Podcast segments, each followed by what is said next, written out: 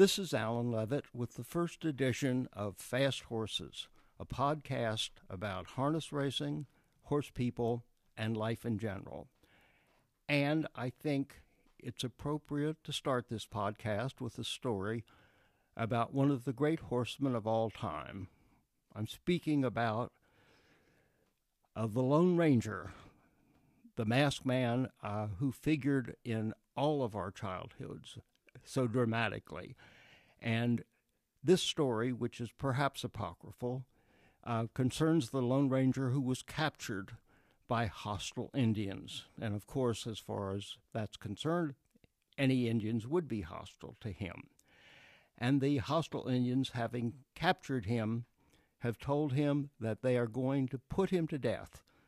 But instead of doing it immediately, they're going to do it in three days.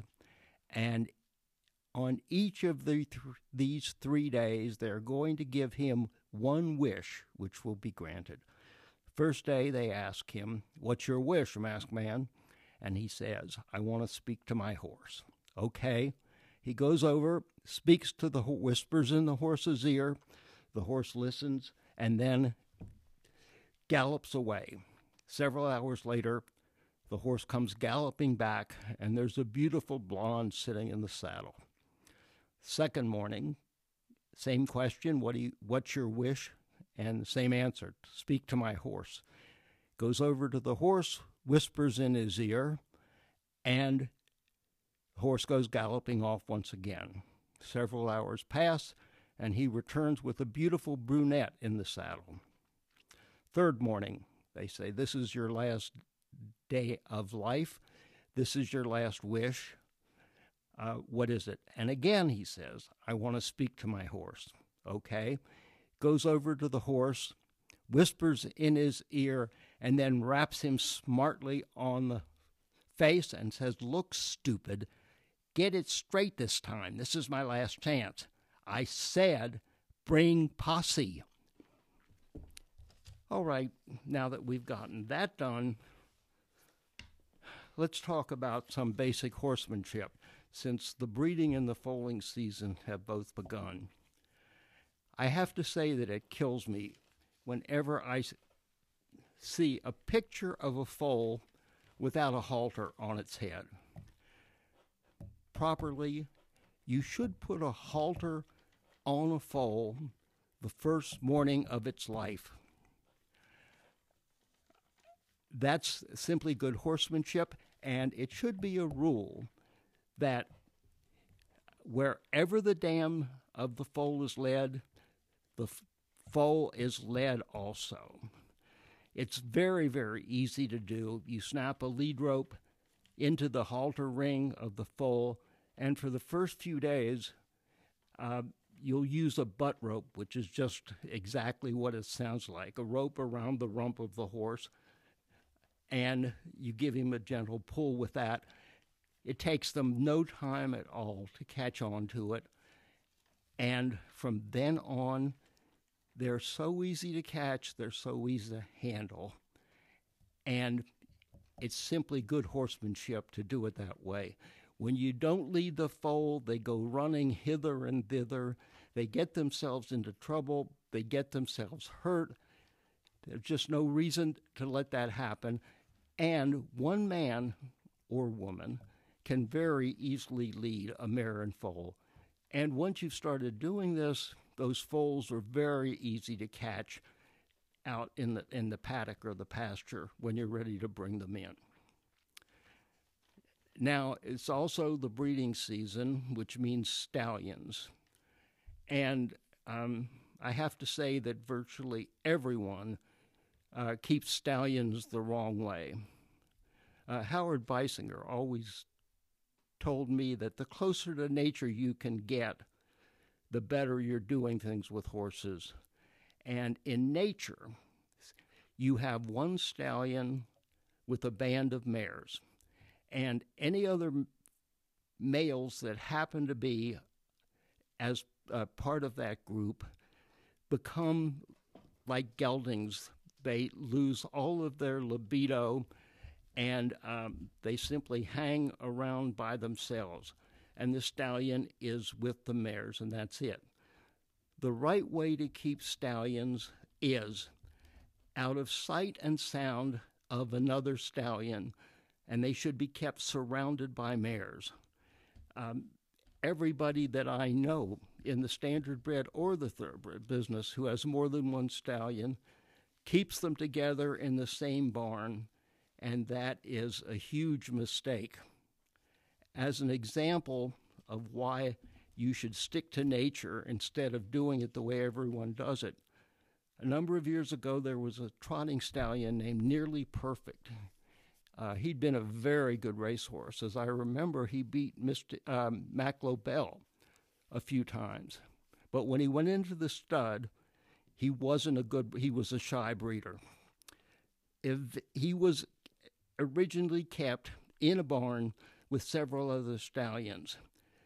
But at one point, uh, the manager of the farm realized that that was the wrong way to keep him, and he kept he removed nearly perfect from the stallion barn, put him in a, another barn where he was surrounded by mares, put him in a paddock where he was where he had mares on both sides of him, and there were no stallions within sight or sound of him. And his fertility and his libido uh, improved immensely. Um, I don't know why nobody catches on to this. It's a simple thing, certainly isn't that hard to implement.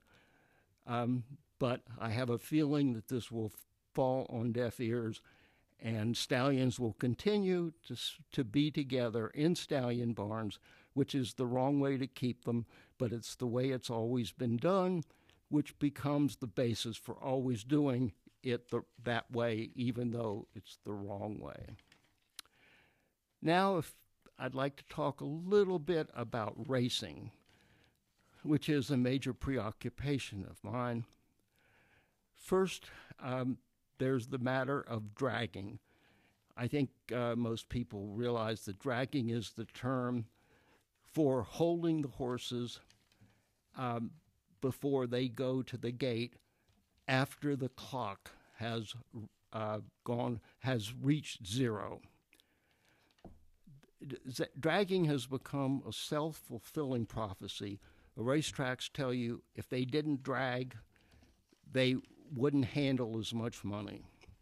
The fact is, the biggest betting race in North America, and for all I know in the world, is the Kentucky Derby. And at the Derby, when the clock strikes zero minutes to post, they're loading the horses into the starting gate. By dragging, which is to say the clock goes to zero minutes to post, and then you wait three minutes, four minutes, five minutes, six minutes. God knows it seems like uh, an hour some places. That's a direct attack on the, integri- in the, on the integrity of our racing. Uh, there's no reason for it, and it should, it really should be eliminated by the racing commissions, but um, the racing commissions are very reluctant to interfere with the racetracks on a matter such as this. Um, so it's tolerated, but it's wrong, and we shouldn't have it. And again, as I say, we talk about integrity, the integrity of our racing product. As long as we have dragging, uh, we don't have integrity. There's also the question of clenbuterol. Clenbuterol is a decongestant uh, for horses. It has been used for years and years by standardbred trainers um, who, whenever a horse comes back from a training or race with congestion in his throat, you could use clenbuterol for two or three days and his throat would be cleared up and he, the horse was ready to race again the following week um, and it was it's it was it was particularly useful when you were in a situation that there was an elim- there were eliminations a week out from a big final. Now, it turns out that if you uh, hit a horse hard with clenbuterol for some length of time, you can create an anabolic steroid effect. There has never been a, a, a recorded instance of a standardbred having had that done to him. Part of the reason is that our horses race on a weekly basis, and so there isn't time if you wanted to to uh, pound him enough with clenbuterol to get a steroidal effect. Now, uh, that doesn't apply to the quarter horse people. Um, and as a generality, the quarter horse people are the ones that come up with all kinds of terrible things they do to their horses. And um, pounding them with clenbuterol is one of them. But because it can have a steroidal effect if it is misused, we are now unable to use clenbuterol in harness racing. Um, the cutoff date for using it is something like 11 days or 12 days, makes it impossible to use. And our horses suffer as a result of that. Um, the answer that a technocrat will give you is that if you can't use clenbuterol, you can use some an alternative treatment called al- albuterol. The only problem with albuterol is to use it properly, you have to give it three times a day, equally spaced. And that means one of those doses has to be administered at midnight. And that makes it imposs- an um, impossibility. People have tried to use it, but it, they've never succeeded with it because they aren't able they aren't able to stay awake or wake themselves back up and come back out to the barn at midnight to give the horse um, his midnight dose of it. So that's the clenbuterol caper, as we say in the det- detective trade. Um, and uh, we, we in harness racing are being punished for the sins of the other breeds. Um, incidentally, I did read that with all the thoroughbred trainers that were recently indicted for drugging, when their horses were tested, every single one of those horses showed that showed positive for clenbuterol. So the thir- all these big name trainers knew about clenbuterol, knew the effect that it could have. Their horses race every month or so, so they had plenty of time to pound them with it and get the steroidal effect. But we in harness racing pay the price for their crimes. Then there's the subject of Lasix. Um, I know a little bit about this subject because some years ago, when I was on the Kentucky Racing Commission, uh, we had a we we had a presentation made by Dr. Alice Stagg, who at that time was uh, teaching at the University of Michigan Vet School, and she was an Irish woman, but uh, who was the acknowledged expert on bleeding and Lasix. Um, I was fortunate enough to get to know her, and she gave me a, a good tutorial when it comes to Lasix and bleeding. The fact is, every horse, when physically stressed, will bleed to a greater or lesser extent in his lungs. And when he bleeds, that junk goes up into his throat and it uh, interferes with his breathing process. And if he can't get his air, of course, he can't race at uh, his full strength. Lasix, given four hours out from a race, will, to a greater extent, eliminate bleeding in the lungs. Lasix has gotten a lot of bad publicity, and it's been blamed in the thoroughbred business for the many fatal breakdowns that they have. And Lasix has absolutely nothing to do with it. Lung bleeding has nothing to do with the fatal breakdowns. And on that subject, fatal breakdowns, there is no recorded instance at the USTA or any place else of a standard bred suffering a fatal breakdown in a race. Um, the closest statistic that I was able to find is that one in 70,000 starts could result in a fatal breakdown.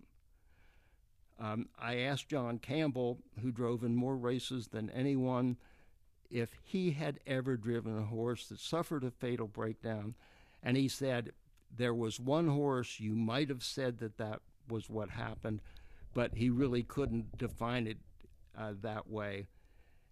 And his experience was supported what my research was that it didn't happen in our business.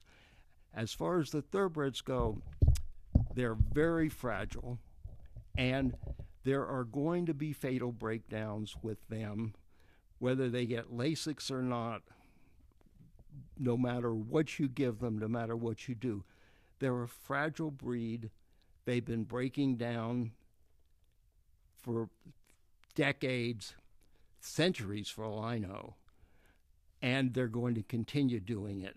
And it's true at every thoroughbred race meeting uh, in North America that there are fatal breakdowns every month, and they're going to keep happening, and there's nothing that anybody can do to stop it.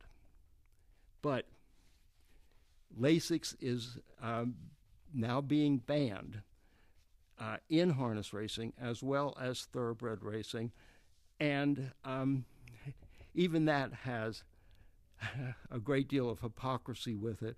Um, here in Kentucky and some other places too, I guess, uh, now you can't use Lasix on a two year old and you can't use it on a stake horse, but you can use it on an overnight horse. I mean, what, what logic does that support? Absolutely none. Um, it's, it's, it's a recognition that if you don't give it to thoroughbreds, uh, you won't have overnight racing. Um, so it's allowed for them, but it's not allowed for two year olds or for stake horses.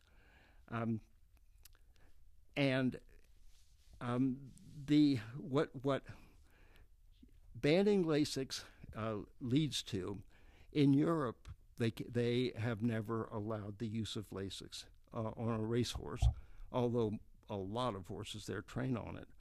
But when they, to compensate for the lack of Lasix, they do something called drawing. Drawing means taking the water away from a horse 24 hours before the race. Denying an animal water for 24 hours is truly inhumane. But that is what they do when they can't use Lasix. And that's what's going to happen here if it isn't already happening, because that's the most common way to compensate for a horse that bleeds, and, and they all bleed. And by the way, you have to understand that bleeding refers to bleeding in the lungs which you can only detect with a scope put down into the lungs. Um, it has nothing to do with blood from the nostrils. Uh, that does occur, but when it does, it's because a blood vessel in the nostril passages has broken, and that has nothing to that has nothing to do with Lasix um, or what we call bleeding, what we define as bleeding. Um, just one final thing about thoroughbreds. Um, in the paddock before the Kentucky Der- the last Kentucky Derby, which Baffert naturally won, seems to win everything, but he had an entry, and the second half of his entry didn't get uh, into the race because he threw himself down in the paddock. a horse throws himself to get away from pain in his mouth. Um, I learned that when I was 10 years old and riding uh, my show pony, Smooth Sailing. Um, my father's trainer told me that whenever you I got off the pony and was going to lead her, I should unhook the curb chain because if you took hold of the ring at the bottom of the curb bit and put any pressure on it, it would tighten that curb chain, and that's when she, if, if you did that to her, she would flip. That's exactly what happened to Baffert's horse. Um, the thoroughbred people are, well, they treat their horses as if they're uncontrollable at times, and uh, they, I mean, chains over their over their upper gum, in their mouth, God knows where, and obviously that horse was, uh, that horse of Baffert's was getting away from the pain in his mouth, uh, which was man made when he flipped. Um, for what that's worth, um, now you know.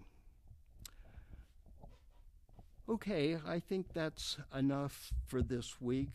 Uh, I'll be back next week with um, more interesting items, I hope. Uh, one of the things I want to talk about since it's the start of the breeding season is how you should go about picking the stallion you breed to. But that's for next week. For the meantime, this is Alan Levitt at Fast Horses. I'm signing off. Keep those masks on, everybody, and stay safe.